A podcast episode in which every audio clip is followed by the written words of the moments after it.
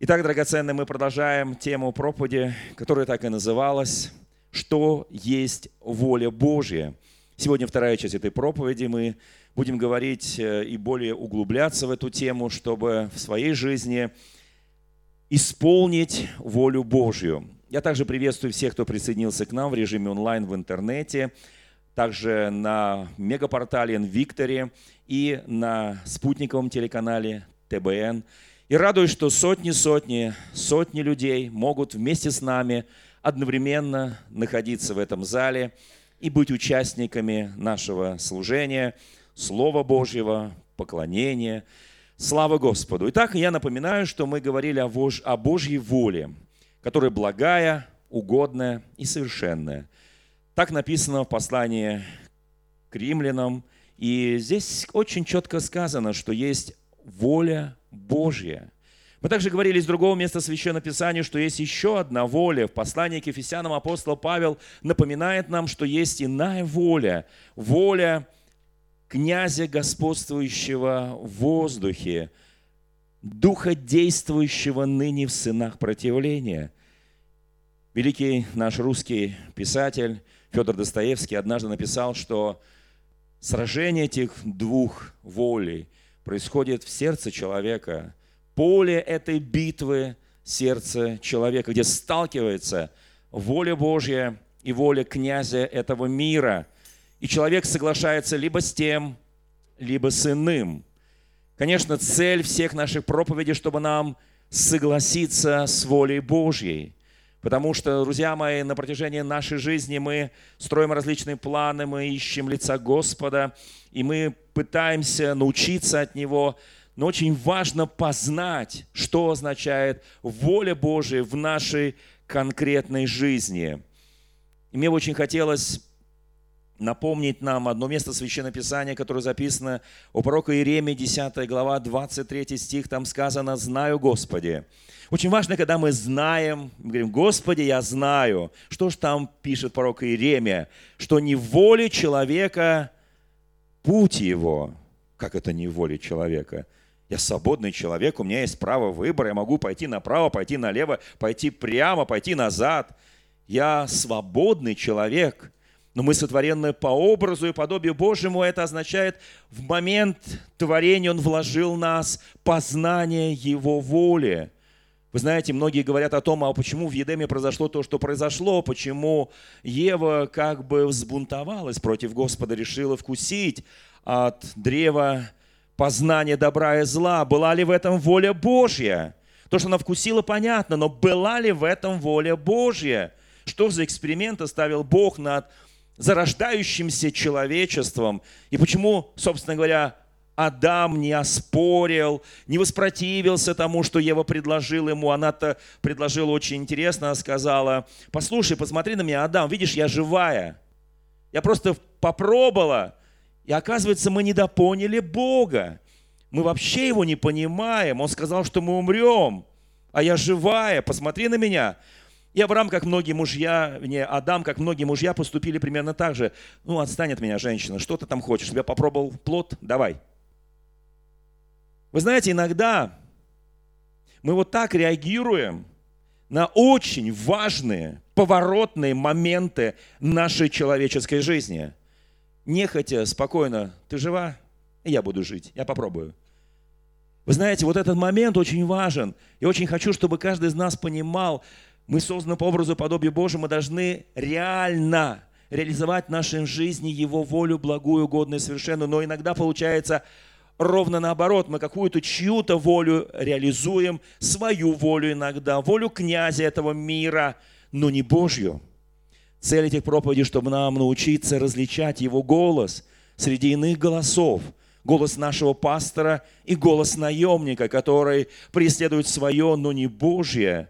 Помните, как Иисус Христос сказал великому апостолу Петру, в тот момент он еще не был великим, он был просто учеником Христа, когда он пожалел Христа и сказал, да не будет с тобой этого Господи, тебе не надо идти на страдания, на крест. Он сказал, отойди от меня, сатана, чью волю исполнял в этот момент будущий великий апостол Петр. Наверняка он подумал, что это его сокровенное желание, чтобы Иисус, учитель, его наставник сохранился. Оказывается, это была воля сатаны. Это не жалость Петра к своему учителю и не желание, чтобы он подольше был с ним, научая его путям Божьим. Но это была иная воля. И он сказал, отойди от меня, сатана, ты мне соблазн, потому что ты хочешь не то, что Божье, но то, что человеческое. И так как нам научиться отличать одно от другого? Здесь написано, знаю, Господи, что не воля человека путь его. Как это не воля, Господи? Что не во власти идущего давать направление стопам своим. Господи, а кто дает направление стопам моим? Господь говорит, ну разберись. Либо я, либо князь этого мира.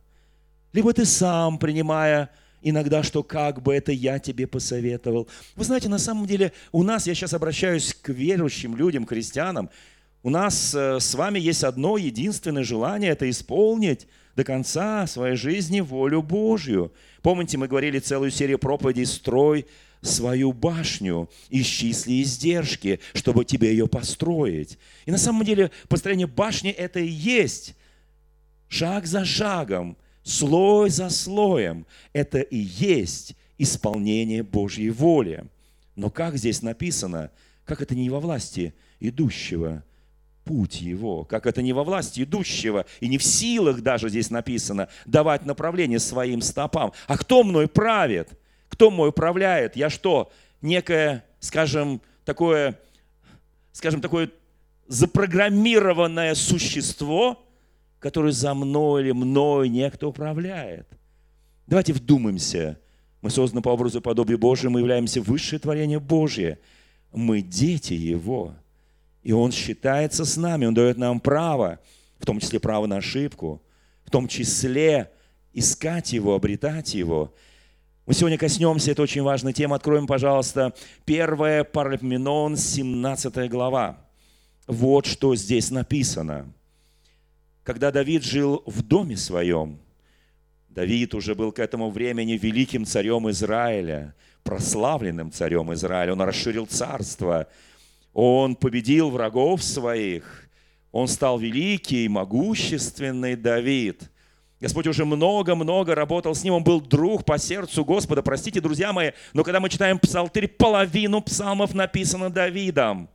И ты читаешь и наслаждаешься этим возвышенным библейским слогом ты читаешь и наслаждаешься, Господь, пастырь мой, я ни в чем не буду нуждаться, Он покоит меня на злачных пажитях, Он вводит меня к водам тихим, Его жезлы, посох, они успокаивают меня. Он говорит, иди этим путем, я веду тебя этим путем. Мы читаем эти возвышенные слова 90-й псалом. Он хранитель мой, защитник мой, я не убоюсь стрелы, летящие в ночи. Помните, знаменитый 90-й псалом. И ты читаешь, наслаждаешься, Господи, куда уйду от Духа Твоего, 138-й псалом. Пойду ли, возьму ли крылья зари, перенесусь ли на край небо, пойду ли на небо, всойду в преисподнюю, на север, на запад, на юг, на восток. Ты там, и твои очи видят меня. Ты видел меня, когда я был соткан в утробе матери, и еще не было ни одного дня прожитого мной, но все мои дни уже были записаны в книге твоей. Ты восторгаешься высоким слогом, высоким доверием человека, который по образу и подобию Божьему друг по сердцу Господа. Вы знаете, несколько лет назад я принял участие в праздновании трехтысячелетия воцарения царя Давида. Это было в Израиле. В Израиле было много царей. Первый царь был Саул, Давид был только второй царь. И после него было много царей. Но Израиль празднует именно Давида. И звезда Давида, она во всем мире известна. Это великий царь. Естественно, у этого царя был дом. И он жил неплохо в этом кедровом доме. Он заслужил. И вот как здесь написано. «И сказал Давид Нафану пророку, это очень интересный пророк, он всегда неудобный пророк. Вы знаете, мы любим таких хороших пророков, придворных пророков, которые нам будут пророчить хороший, ты хороший, ты умный, ты талантливый, ты авторитетный, у тебя все хорошо. Нам неудобен пророк, который говорит тебе, слушай, вот У одного человека была одна единственная овечка, а у богатого было много. И этот богач взял эту овечку и принес ее, собственно говоря, на стол, потому что приехали гости. А свои он не стал использовать. И Давид возмутился, сказал, этот человек достоин смерти. Он говорит, ты этот человек. Неудобный пророк Нафан. Очень неудобный. Но Нафан любил Давида как своего царя, как помазанника Божьего. И он, пройдя с ним определенный путь жизни, он понимал, что вот оно уже, его царство, оно утвердилось, оно укоренилось, и он имеет право говорить о желаниях своего сердца. Поднимите руку, у кого есть хоть какие-то желания еще остались в сердце. Несмотря ни на что, да. Есть желания в наших сердцах, и слава нашему Господу за это. И тогда Нафану говорит Давид – я живу в доме из кедра. Ну, это понятно, все об этом узнали, весь Израиль. А ковчег завета Господня под шатром. Он 40 лет ходил по пустыне под шатром. 400 лет во времена судью находился под шатром. Там святой святых, ковчег завета, скиния Бога с человеком, святой святых. Я живу в богатом доме из кедра, а ковчег завета скиния Божья в шатре, который истрепался, пройдя через пустыню, который 400 лет был в пренебрежении, его даже филистимляне завоевывали, и не только они. Я, говорит, помню, как я вносил сюда, в Иерусалим, этот ковчег. Я помню, как слава Божья явилась, и весь народ пришел в страх Божий. Я помню, мне стыдно – вы знаете, он говорил, чем больше он говорил, тем больше сердце Нафана, великого Божьего пророка. Вы знаете, сильными царями Бог ставит сильных пророков. Если ты сильный христианин, рядом с тобой будет сильный Божий человек, который будет и тебя утешать, и благословлять, и обличать, и научать, и останавливать, и направлять. Слава Богу! И так через это мы познаем волю Божью – и чем больше он слушал Давида, тем больше его сердце восторгалось. Какой великий царь, что-то у него есть на сердце, если он пригласил меня, что-то он хочет важное сказать, и главное что-то. И он не обманулся в своих ожиданиях. И здесь написано, и сказал, я хочу построить дом Богу моему. И Нафан мгновенно отреагировал – знаете, мне нравится этот ответ пророка Нафана царю Давиду. Все, что у тебя на сердце, делай. Мне очень нравится. Вообще, друзья мои, давайте честно скажем, положа руку на сердце, построить дом молитвы, храм Божий, построить здание церкви, разве это плохо? Это же хорошо, это же величественно, это во славу Божию, это в торжество церкви и торжество народа Божьего. Ничего в этом плохого, в этом желании нет. И царь созрел. Он уже приготовил много золота, много серебра, он приготовил много кедра, он приготовил много камней, чтобы построить дом для Бога, чтобы там было обитание Бога.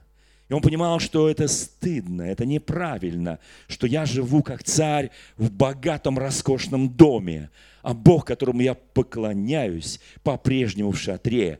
И он говорит, все, что на сердце у царя, делай. Вы знаете, у нас есть сердце. Кто знает, что у нас есть сердце?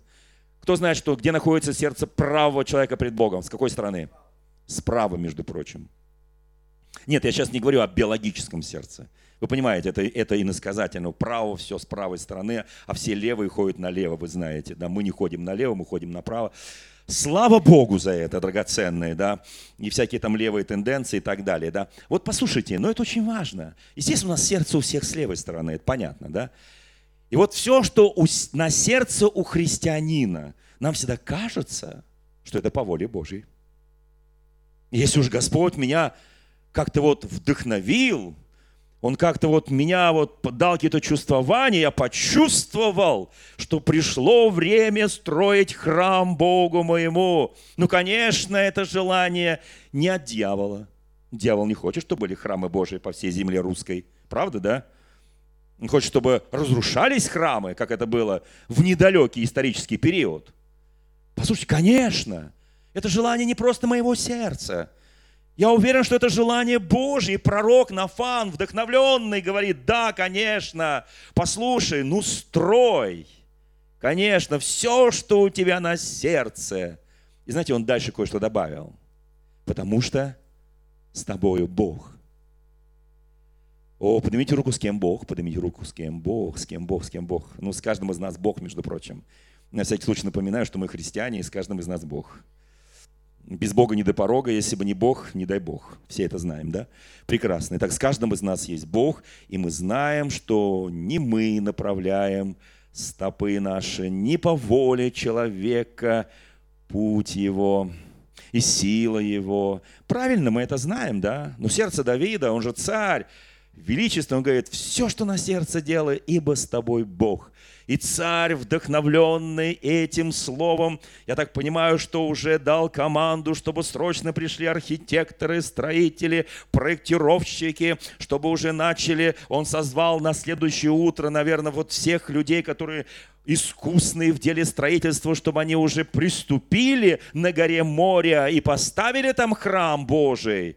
И он уже вдохновленно уснул. Я верю, что у него был спокойный сон. Праведник всегда спит спокойно, кто знает об этом. Праведнику Бог дает сон. Но в эту же ночь Бог приходит к пророку Нафану, который тоже мирно спал. Знаете, когда мы общаемся с пророком, нам всегда кажется, что пророк всегда нам скажет волю Божью. Вот всегда. Я не думаю, что кто-то как-то думает по-другому, но если это пророк, или апостол, или учитель, или пастор – ну, конечно, он знает абсолютную волю Божью. А если он еще и патриарх, то... Вы знаете, пророк вдруг мгновенно просыпается ночью. Бог его будет. Бог разбудил его. Собственно говоря, ночью вообще-то надо спать. Знаете, я помню, по молодости моя супруга всегда пыталась со мной говорить ночью, потому что я с утра до ночи работал, зарабатывал на жизнь, на хлеб, служил в церкви, вечерами, днем работал на производстве. И, естественно, оставалась только ночь. Она мне всегда говорила, давай поговорим, давай поговорим, давай поговорим. Я говорю, слушай, я говорю, я хочу спать, мне в 6 утра вставать, ты меня извини. Вот, и я чувствовал, что она хочет поговорить, я тоже хочу поговорить, но сон,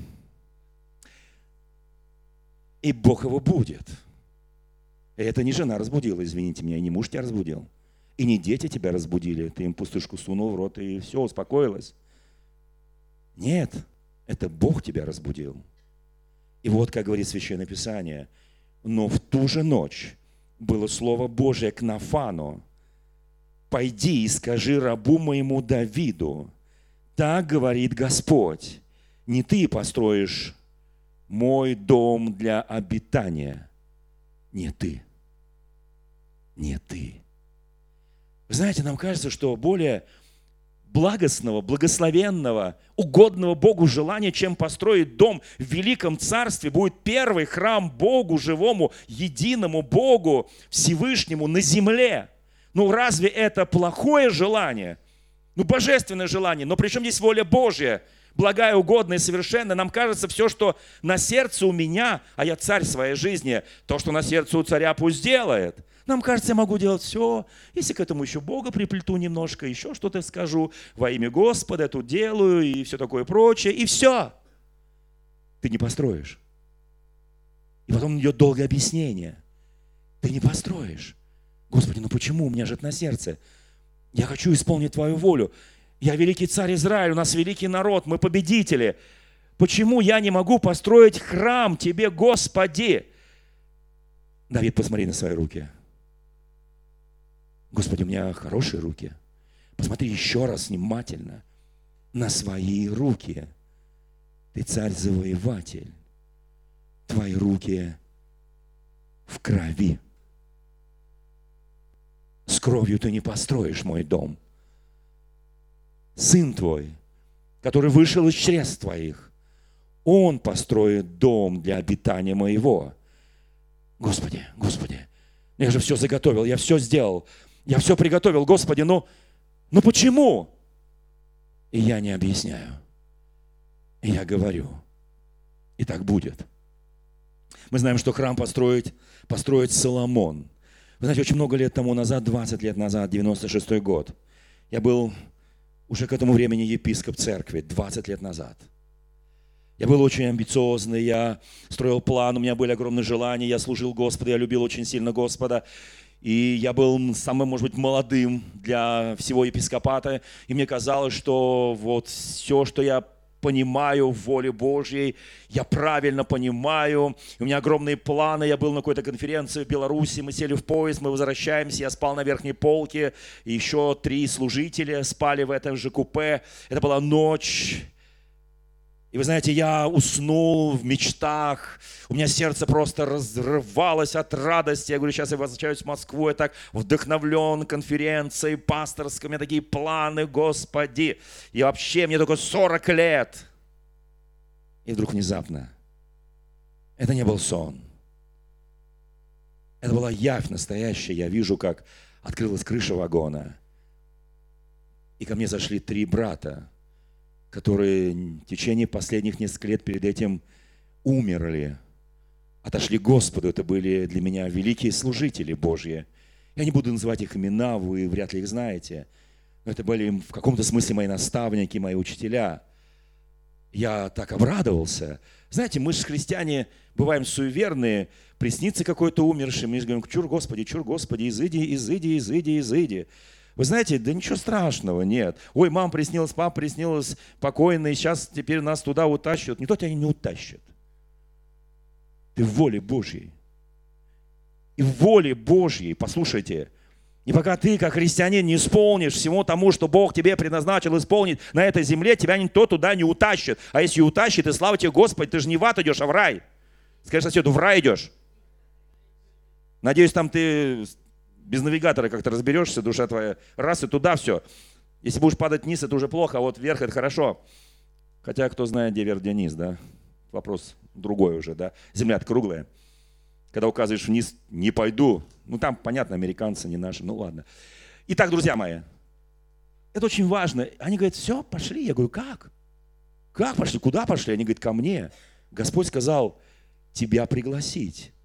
Я говорю, как то пригласить? А почему он со мной не посоветовался? Они говорят, а он вообще ни с кем не советуется, потому что кто уразумел Дух Господень, кто был советником у него, кто помнит Исаию, да? 40 глава. Кто, кто, кто? Никто. Потому что он сам. Да, он открывает волю свою на земле своим пророкам. Да, открывает. Но иногда пророки принимают свое личное откровение за Божье. Вот как в случае с Давидом. И вот я стал доказывать, говорю, подождите, подождите секундочку, я молод, у меня прекрасная супруга, у меня уже к тому времени было шесть детей, самый маленькому там два, там, три годика. Я должен жить, у меня церковь, у меня видение, я епископ, я, в общем, я, я, я, я, я.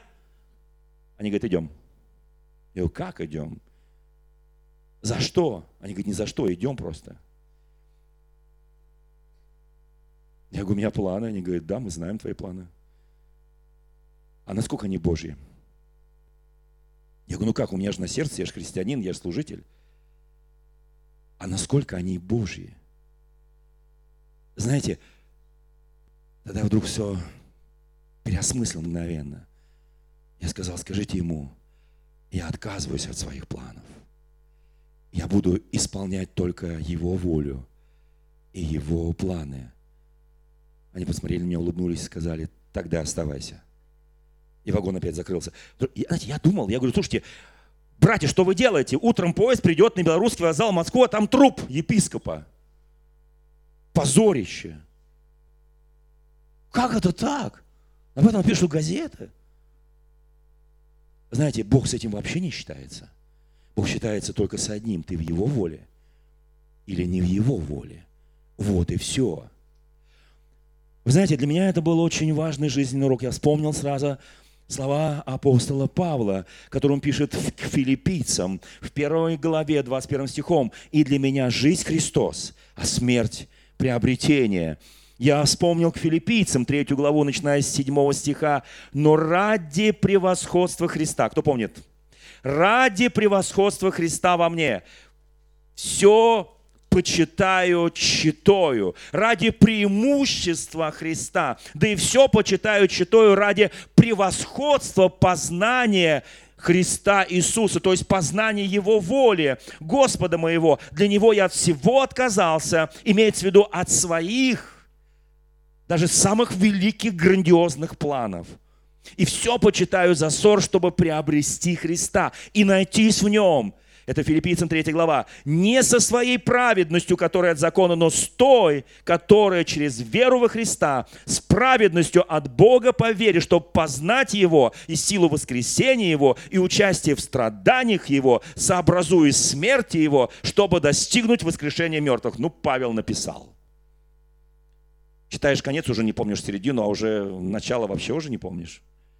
Здесь надо каждую фразу на каждую фразу целая проповедь, целое учение, чтобы углубиться, как мы пели только что псалом очень важный, да, чтобы нырнуть туда в глубины Божьего откровения. Вы знаете, как только ты начинаешь познавать его, Павел пишет, потому, говорю, не так, не потому, что я уже достиг или усовершился, но стремлюсь, не достиг ли я, как он достиг меня. Вот наша христианская жизнь, достигать Бога усовершиться в познании Бога, взыскать нашего Господа. Апостол Павел пишет послание к римлянам в пятой главе. «И так, оправдавшись верой». Мы оправдываемся верой, не делами. Кто знает, что мы оправдываемся верой, не делами. Дела наши не всегда бывают как того же Давида. Помните, когда он на год забыл о Боге, когда он обошел к Версавии, когда он убил ее мужа, он совершил страшное святотатство. Послушайте, он оправдался не делами, а верою. Итак, оправдавшись верой, мы имеем мир с Богом через Господа нашего Иисуса Христа. Мы можем иметь мир с Богом только через Иисуса Христа. И нет другого пути иметь мир с Богом, через которую верою и получили мы доступ к той благодати, для компьютерщиков слово хорошее «доступ». Либо он есть, либо его нет. Доступ закрыт. Ваш провайдер или кто там затих – мы получили доступ к той благодати, в которой стоим и хвалимся надеждой славы Божьей. Стоим и хвалимся, мы знаем волю Божию, мы стоим и хвалимся. И не только сим, но хвалимся и скорбями. Поднимите руку, кто хвалит скорбями. Иова книга начинается, первая глава, таким образом, что приходит сатана, как всегда, предстать пред Господа. Господь говорит, ну как там на земле? Он говорит, да как обычно, Господи. Что ты меня спрашиваешь-то? Как обычно. Люди грешат и каются, грешат и каются, грешат и каются. Я их искушаю, они грешат. Ты их касаешься, они каются. Все как обычно. Бог говорит, а как там насчет раба моего Иова? О, Господи, не спрашивай. Это очень трудный вопрос. Ты его окружил с заботой, ты окружил его стеною. Я даже не могу к нему прикоснуться. Ни к его телу, ни к душе, ни к духу. Да, Господь говорит, он очень праведен, он очень чист, он целомудрен. Да, да, да, да, да. Ты не можешь. Но, Господи, а как насчет того, чтобы если немножко снять с него твою ограду, твою защиту, прославит ли он тебя? И вот у меня вопрос. Это тоже воля Божьей? Когда снимается с тебя ограда, охрана, когда ты остаешься один на один – ситуацией не только сим хвалимся, но скорбями, зная, что от скорби происходит терпение, от терпения опытность, от опытности надежда, а надежда не постыжает, потому что любовь Божья излила в сердца наши Духом Святым, данный нам. Послушайте, это что тоже вот довести Иова до состояния, когда он скажет, проклинаю день своего рождения, проклинаю ночь, в которой был зачат. Это тоже воля Божья, вот так провести его через долину смертной тени. Или это что? Эти скорби, от, от которых приходит терпение, от терпения опытность, от опытности надежда. Что это? Вы знаете, мы очень упрощенно часто понимаем, Бог меня спас, теперь у меня будет все хорошо, у меня будет хорошая квартира, машина, работа, деньги и все такое прочее, хорошие дети послушные, меня ублажают, жена меня любит, в общем-то все хорошо. Потом ты натыкаешься на стену. Говоришь, Бог, а стена откуда здесь? Он говорит, я хочу напомнить, что я пока еще Бог. И я хочу напомнить тебе, что у меня есть воля для тебя. Я хочу из тебя сделать бриллиант – а не просто пыль придорожную. Помните, бриллиант, упавший в грязь, остается бриллиантом, а пыль, поднявшаяся до небес, гордыня, тщеславие, остается пылью.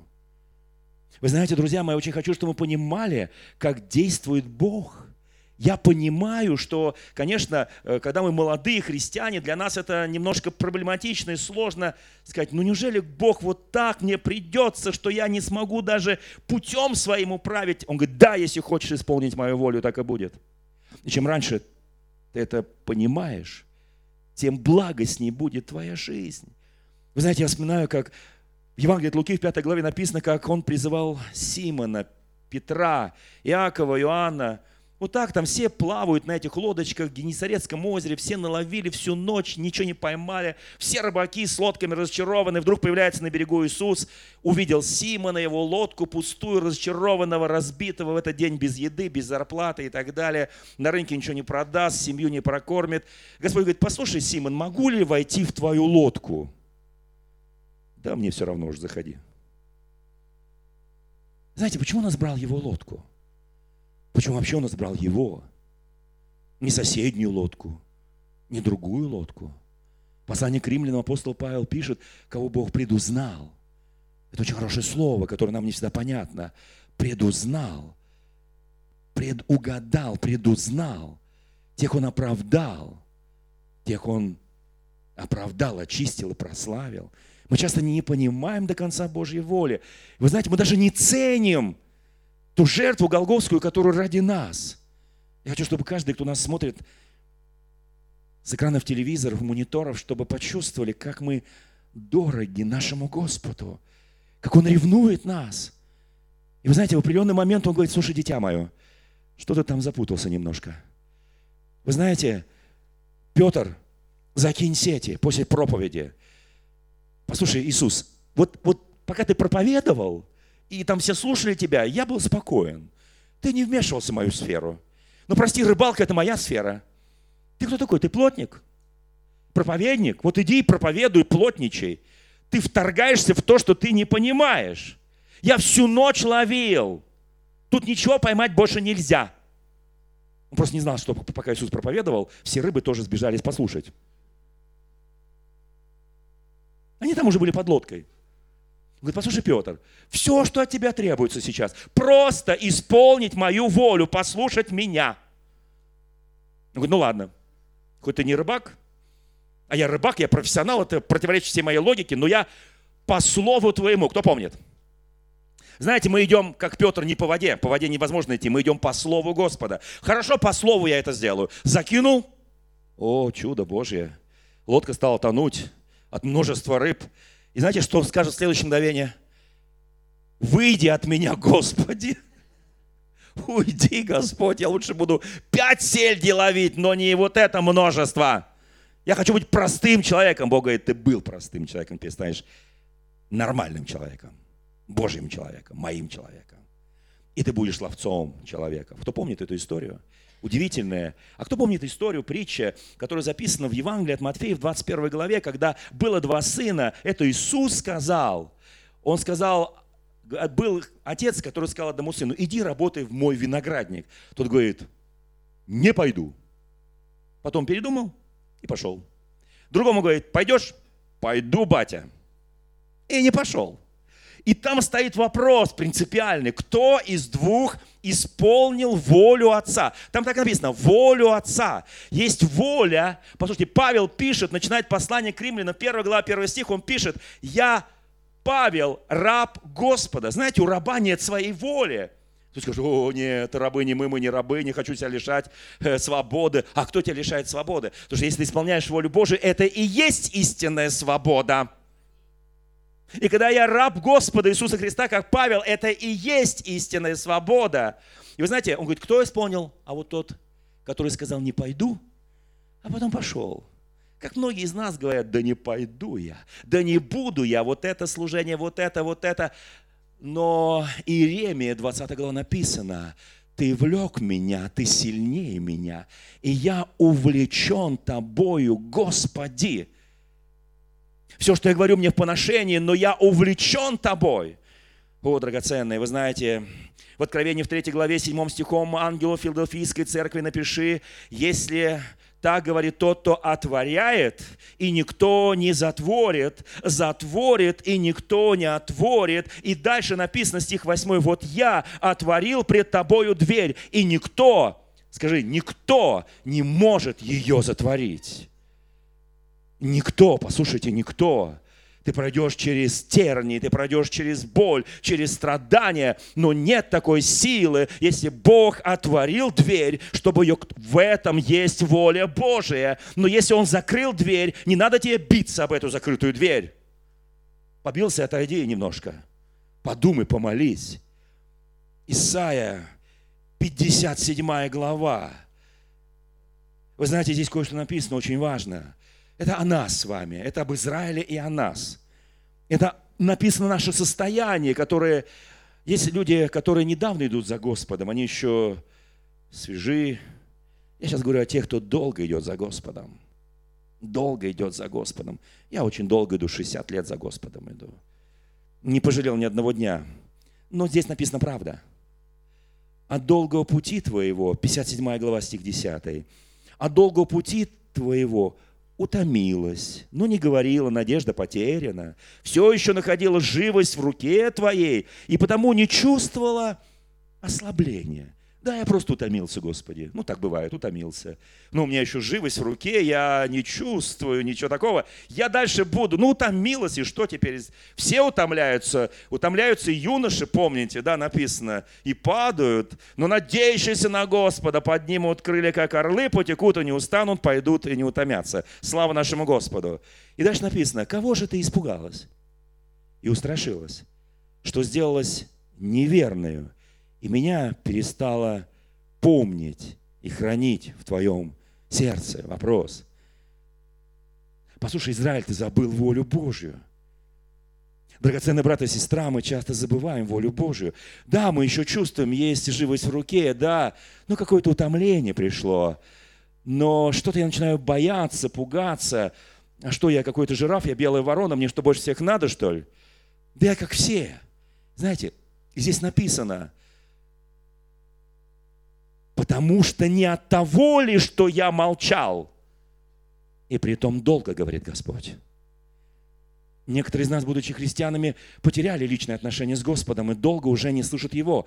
Но когда по инерции ты идешь, по инерции приходишь в церковь, по инерции молишься, по инерции читаешь все по инерции, но чувствуешь усталость, усталость. Не от того ли, что я молчал, Бог говорит – где пророки Нафана? Я очень хочу, чтобы с каждым из нас, рядом с каждым из нас стояли Божьи помазанники, Божьи пророки, чтобы они могли говорить в нашу жизнь не то, что у них на сердце, а то, что им Бог говорит. Как очень важно написано, я поставил сторожей моих, чтобы они на башнях стояли. Послушайте, здесь написано, ты стала неверной, я молчал при том долго, и ты перестала бояться меня – вот опасное состояние. Я уверен, я верю, что мы все ищем волю Божью. Но иногда ты теряешь ее. Иногда ты не чувствуешь. Ты утомился, ты устал. Еще живость есть, еще что-то есть, но страх уже Божий ушел. Страх – это особая любовь, особое доверие к Его воле. И вот тогда приходит момент, в который по великой милости вмешивается Бог. 37 глава Бытия, это последнее место в этой проповеди сегодняшней. 37 глава книги Бытие. Мы все знаем эту главу. Она начинается «Вот житие Иакова». И там следующий стих «Иосиф был 17 лет». Житие Иакова без жизни Иосифа, его предпоследнего сына. Последний был Вениамин. У него было 12 сыновей. Она бы не была столь благословенной, торжествующей, рождается Иосиф, ему 17 лет. Он гордый, тщеславный, у него лучшая одежда, он смеется над своими братьями, ему снятся сны, что все братья поклонятся, даже папа с мамой ему поклонятся. Кто помнишь? Кто помнит это все? Он такой, знаете, вот, но у него была одна особенность. Я очень хочу, чтобы была эта особенность у каждого из нас. Он очень был послушен отцу. Хотя доставлял ему много неприятных моментов, когда папа должен его был мирить с братьями, когда должен говорить, послушай, Иосиф, успокойся, успокойся, успокойся. Ты сновидец, конечно, и сны тебе снятся. Я верю, что, возможно, они от Бога. но какие-то они уж более странные. Мы с мамой тебе должны поклониться. Но он был послушный. Он говорил, пап, пап, не переживай. Я разберусь с своими братьями, мне уже 17. Я с ними разберусь. Папа говорит, ну хорошо, хорошо, сыночек. И знаете, он бы еще долго с ними разбирался, ругался, ссорился до 20, до 30, до 40, если бы не вмешался Бог. Я очень хочу, когда ты думаешь, ты знаешь путь, и ты правильно ставишь свои ноги, и силу употребляешь, правильно, все правильно. Я очень хочу, чтобы исполнилось то, что здесь написано в этой 37 главе. А вот что здесь сказано – и сказал однажды Израиль Иосифу, братья твои, не пасут ли в Сихеме? Пойди, я пошлю тебя к ним. Он отвечал, вот я. Абсолютное послушание доверие воле отца. Он знал, что папа ничего плохого не предложит. Скажи, мой Отец Небесный ничего плохого мне не предложит. Даже если я не сразу пойму, что произошло. И вот здесь написано, пойди, посмотри, здоровы ли братья твои, цел ли скот, принеси мне ответ. И послал его из долины Хевронской, он пошел в Сихем. Пришел в Сихем, и там никого нет. У них, видимо, было прожорливые овцы. Они съели всю траву вокруг Сихема. Иосиф ходил, ходил, никого не нашел. И с чистой совестью ну, вы знаете, папа ему дал два поручения. Пойти в Стихем, найти братьев, скот. И второе поручение узнать, здорово ли, все хорошо ли у них. Итак, первое он исполняет. Знаете, мы часто не долетаем даже, я люблю говорить, до середины Днепра. Редко какой христианин долетит, да? Вы знаете, друзья мои, как очень важно исполнить до конца. Я был в Сихеме, папа, я был в Сихеме, братьев там нет, и слава тебе, Господи, папа. Мы продолжаем это вот наша, так сказать, дуэль. Мы будем дальше с братьями состязаться, кто больше сновидец. Нет, он говорит. И он, видимо, повернулся и хотел идти туда, в Хеврон. И здесь написано следующее. Стих 15. «И нашел его некто, блуждающим в поле. И спросил его тот человек, говоря, чего ты ищешь? Иосиф сказал, я ищу братьев моих. Скажи мне, где они пасут? И сказал тот человек, они ушли отсюда, ибо я слышал, как они говорили, пойдем в Дафан. Иосиф пошел в Дафан. Он никогда не видел этого некто до этого случая он никогда не увидит его после этого случая. Бог иногда аккуратно подправляет нас, если мы не готовы до конца пойти. 17 лет. Это слишком маленький возраст. Ну, зачем так испытывать человека, ребенка? Нам так кажется, у нас есть жалость человеческая. Он идет в Дафан, он не знает, что как только его братья увидят, они его возненавидят все ненавистью – они его свяжут, бросят в яму, продадут в рабство. Это будут годы, годы рабства, годы тюрьмы, годы заключения, годы испытания, годы боли, годы отчаяния. И вы знаете, есть знаменитый 104-й псалом, в котором очень четко написано, нам кажется, Боже мой, какие плохие братья, какой плохой папа, мальчишку отправляет куда-то за 3-9 земель.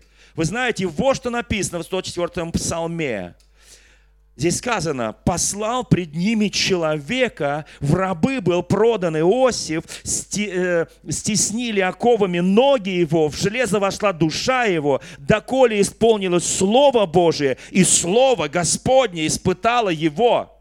Все, что есть воля Божия. Благая, угодная и совершенная. Я буду молиться сейчас вот о чем – мы в поисках воли Божьей. Многие ищут годы, годы, десятилетия.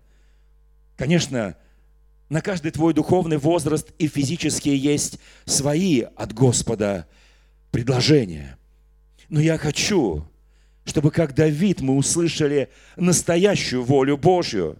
чтобы появился в нашей жизни некто, некто, который представляет небеса, некто, который представляет совершенную волю Божию и скажет, послушай, ты их ищешь, что ты ищешь? Братьев, они в Дафане, иди туда. Слушай, ты знаешь, уважаемый некто, что там будет? Да, я знаю. В рабы он будет продан. Душа его войдет в железо. Слово Божие испытает его. Не люди, а слово. Но он будет спасителем Израиля. Он спасет их от голода. Он будет вторым человеком в Великой Египетской империи. Именно он, никто другой. Кто хочет исполнить волю Божию? Я хочу исполнить волю Божию. Я хочу, чтобы всякий раз в моей жизни появлялся некто, который подкорректирует меня, который даст мне, может пройти через боль, через страдания, пройти через многое, чтобы у меня появилось терпение, от терпения опытность, от опытности надежда, чтобы я, надеясь на единственную в мире личность, на моего Господа и Спасителя Иисуса Христа, до конца исполнил Его волю. Аминь. Давайте встанем пред нашим Господом, давайте помолимся.